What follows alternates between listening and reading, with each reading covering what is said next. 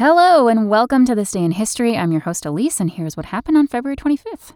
It was a moment that shocked the sports world. 60 years ago today, 22 year old Cassius Clay defeated the heavily favored world heavyweight boxing champ Sonny Liston in a seventh round technical knockout. Clay had predicted the victory, claiming he'd float like a butterfly, sting like a bee, and knock Liston out, after going undefeated in his first 19 professional bouts. Surprising fact Clay announced he was joining the Nation of Islam two days after the victory, and later in the year took the Muslim name Muhammad Ali. Ali would go on to become one of the 20th century's greatest sporting figures, as much for his social and political influence as his boxing prowess.